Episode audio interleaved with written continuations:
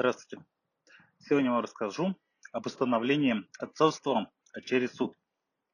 Ну, не всегда между родителями есть согласие о том, кто отец, стоит ли признавать себя отцом и так далее. Кто может подать на установление отцовства? Ну, достаточно большой список. В первую очередь, конечно, это родители ребенка. Причем следует обратить внимание, что не только мать подает на установление отцовства за отцом, который не хочет признавать себя таковым, да? Но это может и отец сам подать, потому что разные бывают ситуации. То есть отец тоже может подать на установление своего отцовства в отношении ребенка, да? Кто еще может подать? Еще может подать опекун ребенка. Не всегда у него бывают все родители, да, как бы бывают и опекуны. С какой целью здесь можно подавать, конечно, на установление отцовства, если опекун подает на такое установление? Это когда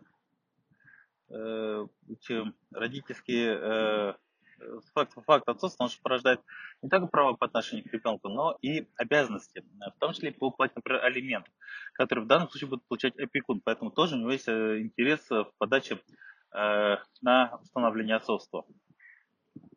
Ну и еще может подать на установление отцовства, собственно говоря, сам ребенок.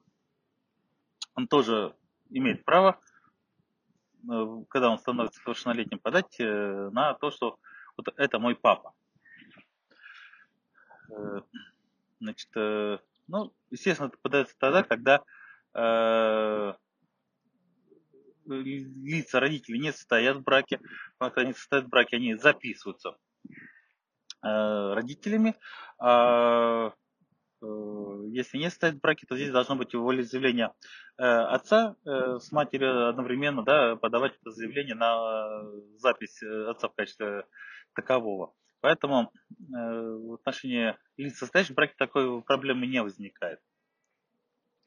Еще следует обратить внимание на отличие установления отцовства от установления факта отцовства. Установление факта отцовства нужно тогда, когда спора об отцовстве нет, просто есть техническая такая сложность, как, например, отец умер до рождения ребенка, но всегда как бы признавал тот факт, что он отец. Ну и по процедуре, значит, что нужно использовать для доказательства отцовства? Это, конечно, и свидетельские показания могут использоваться, и там, переписка, то есть любые доказательства, ну и в том числе, конечно, экспертиза. Раньше делалась экспертиза по группе крови, что вызывало достаточно много споров, действительно или недействительно факт отцовства есть. Сейчас, с учетом генетической экспертизы, конечно, устанавливается отцовство в основном преимущественно за счет как раз вот этой самой экспертизы. Вот такие вот основные принципы установления отцовства через суд, в том числе и установление факта отцовства. Ну, а если вам требуется бесплатная юридическая консультация, либо помощь семейного адвоката, то всегда можете обратиться в юридическое бюро Носова. Всего доброго!